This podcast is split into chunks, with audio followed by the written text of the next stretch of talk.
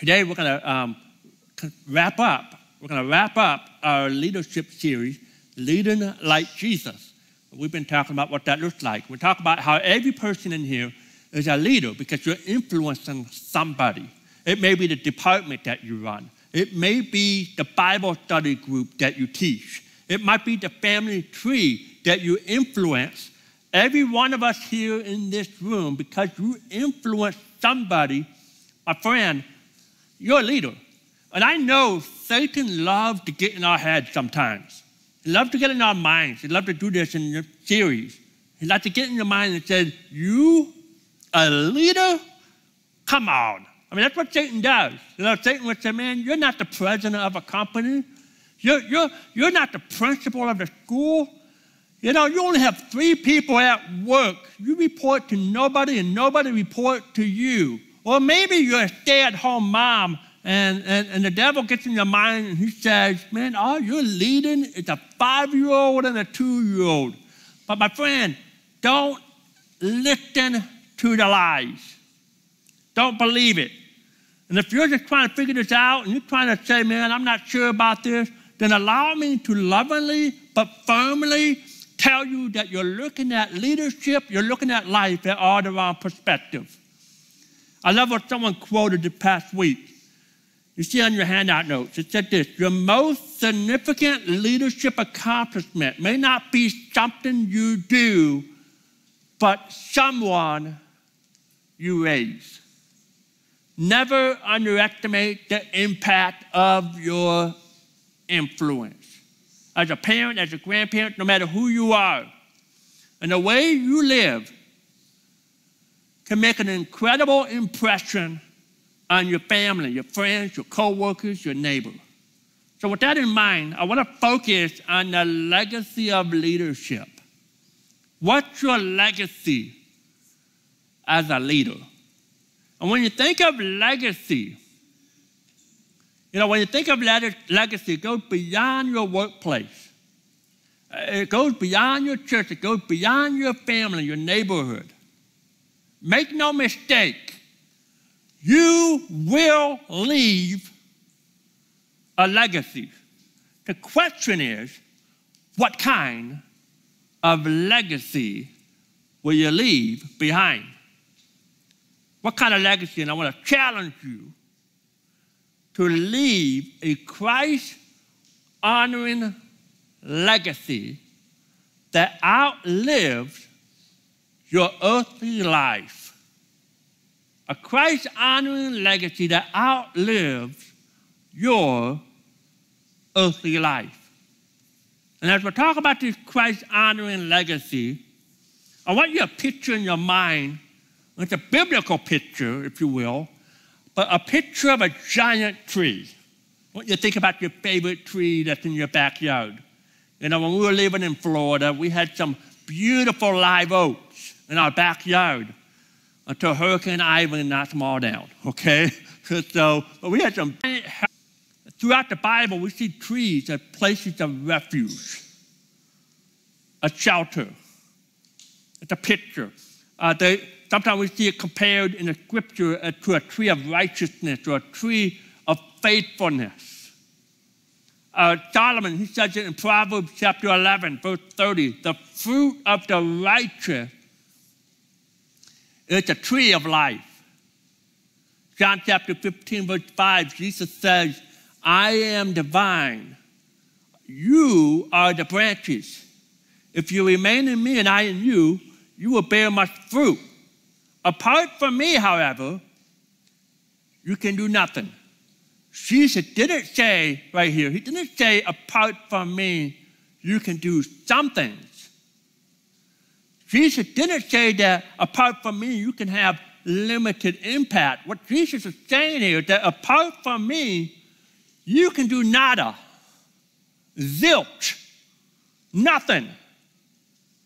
It's the difference between a lifeless withering bundle of branches versus a flourishing, fruit filled, mature tree. And today we're going to look at some branches. Some branches of a legacy tree, as you will, a tree of righteousness. This is what God wants for all of us to be. That we can be planted by the, the, the streams of living water, where we can be rooted in Christ, so that He can grow these beautiful branches, this legacy in your life that will outlast your earthly life. I want to look at four branches in our time today. We could talk about many more than that, but I want to look at four. I want to highlight four branches. If you're taking note, the first branch is called the branch of intentionality. The branch of intentionality. And this is so foundational for your life. Just begin with the question where am I going? You begin with the end in mind. Where am I going in my life? Where am I headed? What is my goal? Now, again, I pray that your goal, we should talk about this, is that your goal is to leave a Christ honoring legacy that outlasts your earthly life. Now, for those of you who are single, you might be thinking, well, this doesn't apply to me because I'm on the family tree. I'm a child of someone, but I am not the parent of someone. Uh, or, or, maybe you're currently unemployed, or perhaps you're recently retired and you found one of those categories that say, you know, I'm not really into leadership no more. I'm done with that. This doesn't apply to me. But let me ask you a personal question. Who would say that you are a part of their legacy? When you think about that, who? Who would say that you are a part of their legacy? In other words, who are you pouring into? Who are you pouring into your life? Are you coaching a team? Are you leading a student group? Are you mentoring a younger employee at work? Are you supporting and encouraging your nephews and nieces? Christ wants your legacy to stretch beyond the family lines. He wants it to branch out so much further than that. We are to be intentional with our legacy and where we're going for Jesus. By the way, Jesus had a mission statement. He knew where he was going. He knew exactly where he was. And he reminded people over and over and over again about his mission. Sometimes he'd be in a, in a crowd of a thousand people. He would talk about his mission. And then sometimes he'd be one on one with people, with Nicodemus, for example. And would talk about his mission. What was God, what was Jesus' mission here on earth? You know this. We see this in Luke chapter 19, verse 10. He said, For the Son of Man came to seek and to save the lost. That was his mission, and yet he was so intentional about the mission. He knew where he was going. He, was, he had crystal clarity of why he was here. And In the past year, I've been working through um, a, a personal coaching, going through some coaching, one on one coaching, just to grow my leadership, my personal leadership. And one of the things that we've been wrestling with personally is my personal life call. It's very specific. That's what he was doing. It was a very interesting process you know, to kind of work through this. And they want me to work on a statement after through a lot of different series of steps that come down through a personal life call that is my mission. This is my unique call. We call it a life call, a mission. And that is for me, for Scott. Scott inspires others to maximize their God given potential. That's what fires me up. And I, when I came down with this, I said, this is what fires me up. This is what gets me out of bed in the morning. This, get, this keeps me up. This is what I keep thinking about. How can I maximize and inspire people to maximize their God given potential? That a step that we had to create. I had to create something that I would put on my quote unquote tombstone. Have you thought about what you would want the people to see on your tombstone? to summarize your life. And we had to come up with a tombstone tweet because as pastors, you know, uh, we would take advantage of the tombstone too much. And so we had to come up with a few words, okay? We, you know, a few last words. And so, what is, what is God's life all about? What is your life all about? And I came up with this little tweet, this little tombstone tweet. Scott inspired others to not be bitter about their circumstances, but to make the most of their situation in life as they strive to be all they can be for Jesus Christ. So, Ken, make sure that's on my tombstone, okay? You got it? All right. Because I'm going to go first, all right? That's, that's how they say, right? Um, anyway, all right. Think about a mission for you personally. And it's not something, you know, it, takes time. To really sit down and craft and say, Lord, what is it that God is calling me to do? What is it that I am aiming for in this life? And be intentional. Now, we have an intentional mission statement here at Lake Point.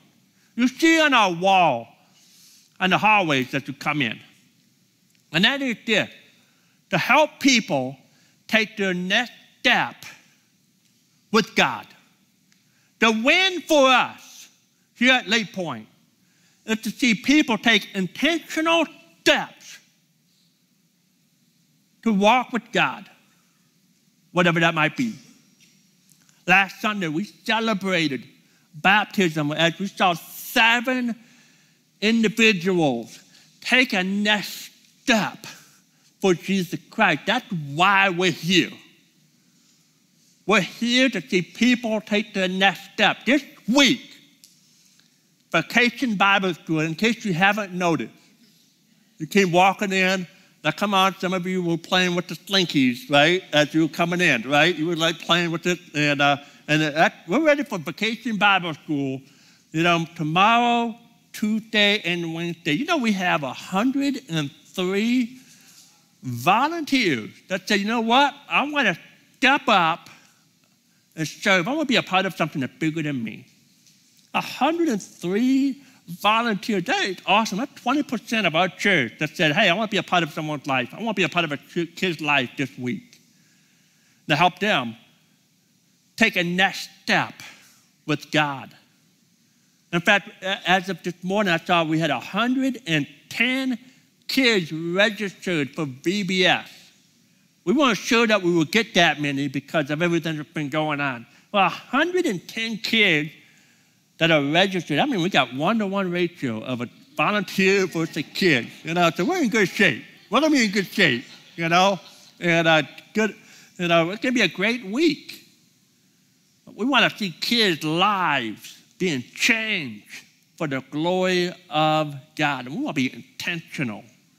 Why we do what we do is to help people take their next step for God. You have to be intentional if you want to leave a Christ honoring legacy. It doesn't happen by accident. You can't just stumble into spiritual growth. You have to move intentionally on purpose to grow with God. I'm going to talk to the dads for just a minute. You have to be intentional to lead your family. In fact, it's important for you to understand that you're not just a parent in your homes. You are a disciple maker to your wife. You are a disciple maker to your kids. See, you're called not just to parent your family. You have a bigger calling than that. You're called to be, you're called to disciple your family. Big difference. You are called to disciple your family. Be intentional. You can't accidentally back your way into a Christ honoring legacy. Here's the second branch, real quick it's the branch of humility. Humility. Now, we've talked about humility several times in this series. And I don't regret talking about it again because we see in the life of Jesus, he taught it over and over and over again about humility. Not only he taught it, but he set an example of what that looked like. He taught the principle that the way to the top is to serve others at the bottom. Matthew chapter 23, Jesus said, For those who exalt themselves will be humbled, and those who humble themselves will be exalted. The best leaders of an organization are not adults who seek the attention and the applause of others. No, no, no. The best leader in an organization are learners who realize the value of others and, and through their humility, they, they welcome critique, they welcome healthy feedback, and they want to learn. They don't have this sense of entitlement. They want to learn. They want to serve alongside. They don't want to lord their position over people. They want to be a team player. They are more concerned with the team or the organization because when the team and the organization wins, everybody wins. That's humility. I, I just past week, I was uh, at, at, a conference on, on, on a Monday. They brought out a retired quarterback coach. He coached the, the Georgia Bulldogs and then went to University of Miami and coached for several years down there uh, a game winning coach, Mark Wright. Mark Wright. And, uh, and, and, so, big name, head football coach. They brought him on the platform and they talk about his, his testimony. He said, Man, my testimony, you know, when I was a 20 year old kid, you know, I would, I would, on my way to football at a, at a, at a, at a university. And, uh, and I had a scholarship to play quarterback. And on my way to that school, I got a phone call from the Hall of Fame coach, Bobby Bowden. Bobby Bowden was the head football coach of Florida State University. And they called him up and said, Hey, I hear you're going to this school. I want you to stop by. Since Florida State University is kind of on your way, I want you to stop by and see me for a few minutes. And said, okay, I'll stop by and see you. And he stopped by and talked to Bobby Bowden at Florida State. Bobby Bowden convinced him that he had to play for the Florida State University. And within an hour of a conversation, he'd been calling the other school that he was heading to and say, you know what, I'm not coming. I am playing at the Florida State University for Bobby Bowden. And Bobby Bowden became his football coach. You may not know this, but Bobby Bowden knows the Lord Jesus, has a relationship with the Lord Jesus Christ. Got a powerful testimony. The tough coach, but with a, a great Christian. Mark Wright was kind of sharing his testimony. He said, You know, I was, a, I was a person that didn't know Jesus. And here I am under the influence of Bobby Bowden. And one day, Bobby Bowden called me into his office and said, Mark, I want to talk to you about Jesus. And he humbled himself to have a conversation with his player and led Mark to Jesus. And he's standing there talking about, he's crying. He said, man, it, uh, uh, it was just, a, you know, Bobby Bowden led me to Jesus, and now I get to lead people to Jesus. That's what he does. He's now involved in ministry. The person that was interviewing him said, When's the last time you've seen Bobby Bowden? I said, Man, I haven't seen Bobby Bowden in years. I said, What would you say to Bobby Bowden? And Mark, you know, right there in the platform, he began to talk about, Man, this is what I was saying. And the guy that was interviewing him said, Stop, stop, stop. I said, Why don't you tell him face to face? And then Bobby Bowden comes walking out, 91 years old, with a cane. I sat down, hug, and talk about the impact that Bobby had in his life. And the humility it took for a big, bold Hall of Fame, one of the most winningest football coaches of all time, was willing to humble himself to share the gospel. Man, humility. Where you look beyond who you are and value others above you. The third branch, I want you to look at the branch of integrity. The branch of integrity. This may very well be the most important branch on the tree because without integrity, your co, your co, uh, co-worker, your, your uh, teammates, family members, without integrity, they will not trust your leadership. Got to ask yourself a question Am I a person? Am I a man? Am I a woman of integrity? You see, choices come at us at rapid fire paces, don't they? We have to make choices all the time. And the question is do I choose compromise or do I choose character? And we're faced with the challenge all the time. Do I face compromise or do I face character? People are watching.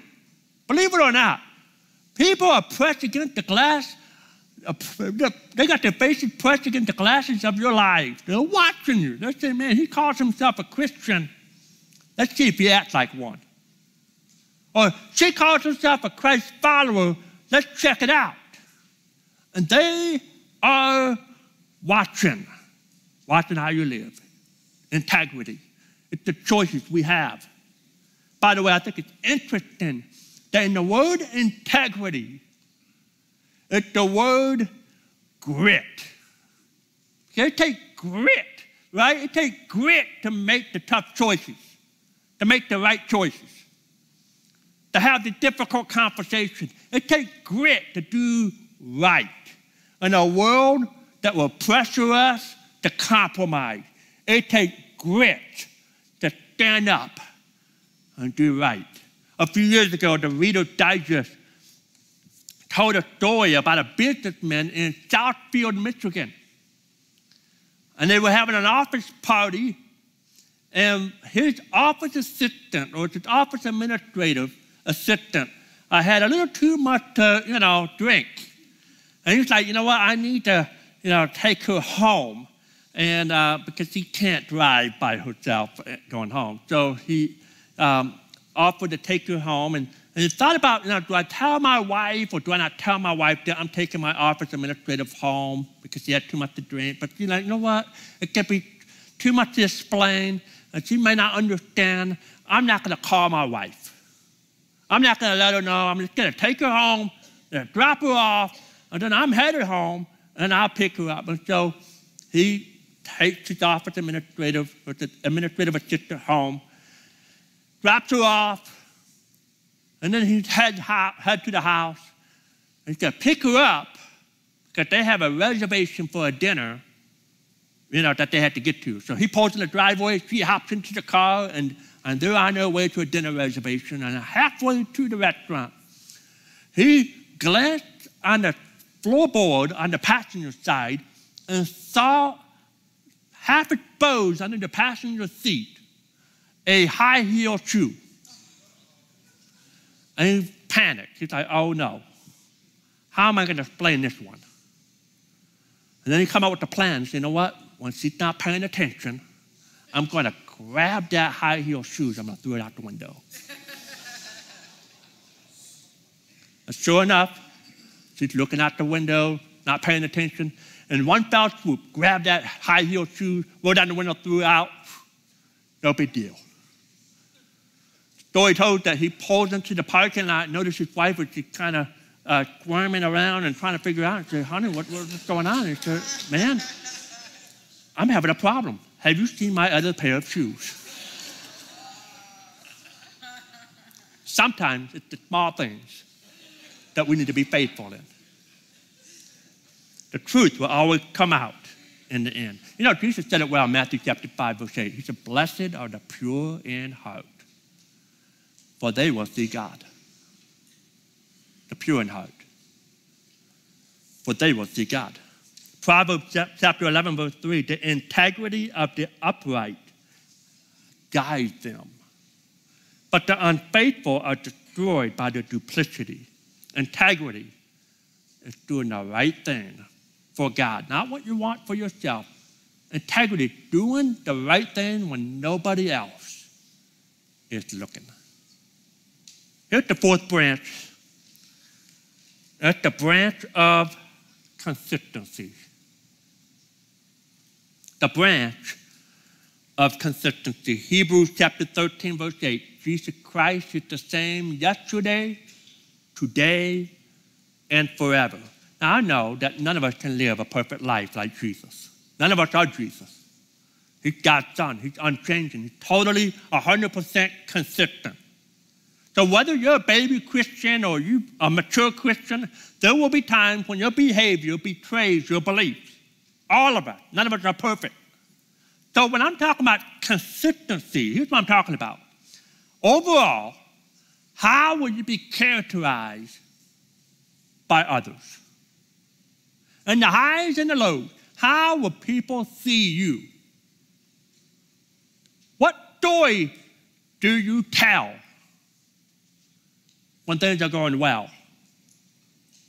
What story do you tell about Jesus when things aren't going so well?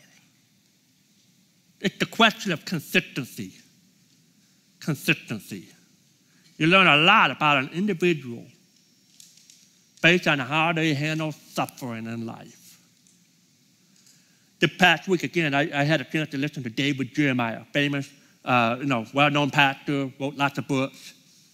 Tells a story about a trip that he and his wife took to, uh, to Switzerland, to the Matterhorn, one of the most majestic mountain peaks in the world. And it's crazy how many people can climb to the top of that peak, go straight up. But people do it all the time. David Jeremiah said that while he was there, he noticed that um, there was a cemetery on the base of the mountain called Mountaineers Cemetery. And most of the people that's buried there are people that died climbing the mountain. And as he discovered, is that most of the people that died in that, that were buried in that cemetery, they died not climbing up the mountain, most of them died while they were coming down from the mountain. And David Jeremiah makes this profound statement. You see this on your note. We are the most, we are the most vulnerable to failure after we achieve our greatest success. See, my friend, how you handle the highs and lows of leadership will reveal how you are growing in this branch of consistency. So you got to decide now man, I'm going to be consistent. And the highs and the lows, that doesn't mean that we, our emotions, you know, they go up and down. I get it, because we're human. But at the end of the day, we've got to be consistent to the Lord Jesus Christ. And that's part of the legacy tree, this branch that God wants us to grow. Now, last August, uh, George W. Bush spoke at the Global Leadership Summit. We had that, we, we kind of did a, a, a small group of it here. This year, we got it again, the Global Leadership Summit come August. You got the information in the program. I invite you to come and be a part of it. And I interviewed George W. Bush last August. And, uh, and he made a statement about the topic that we're covering today. And it's so profound. And just what he said. He said, Words don't write a legacy. Action do. Your action shows your legacy actions will always speak louder than our words. So, my question for you today is what action do you need to take? As we talk about these four different branches intentionality, we talk about the branch of humility, integrity, consistency. So, man, I need to take action. I want you to talk about it. I want to do something about it. What action do you need to take to grow this legacy tree so that you can live a Christ honoring life that outlasts your earthly life. Let me say this it's never too late. It's never too late to start growing your legacy tree, the tree of righteousness. If you're a first generation Christian, use what God has given you now and change things for the good. Stop the domino effect of failures of the past in your family. And say, you know what? We're going to make a change. We're going to make a difference. We're going to start influence my family from here on forth and leave a legacy for our name, for Jesus. Maybe you're in the fourth quarter of your life. It's never too late. It's never too late to start to finish strong, to start that tree. Perhaps you're here and you don't know Jesus. Not too late. He will come in your life, rebuild, redeem, restore all the broken pieces of your life. And you can start a legacy that honors Christ, that outlasts your life. Make no mistake, my friend. You will leave a legacy. The question is, what kind will it be? Will it be the one that honors Christ? Or will it be the one without Christ? Our God, we thank you for your word. We thank you for all of us here. We ask you help us to grow a tree of righteousness for your glory so that we can influence others, not for just this life, but the life that we continue on beyond our lives. When people look back and say, there was a man, there was a woman of character who knew where he was going, was consistent to live a humble life. It wasn't about them. At the end of the day, they lived their life for you. God, I pray that be our heart desire today. In Jesus' name, amen.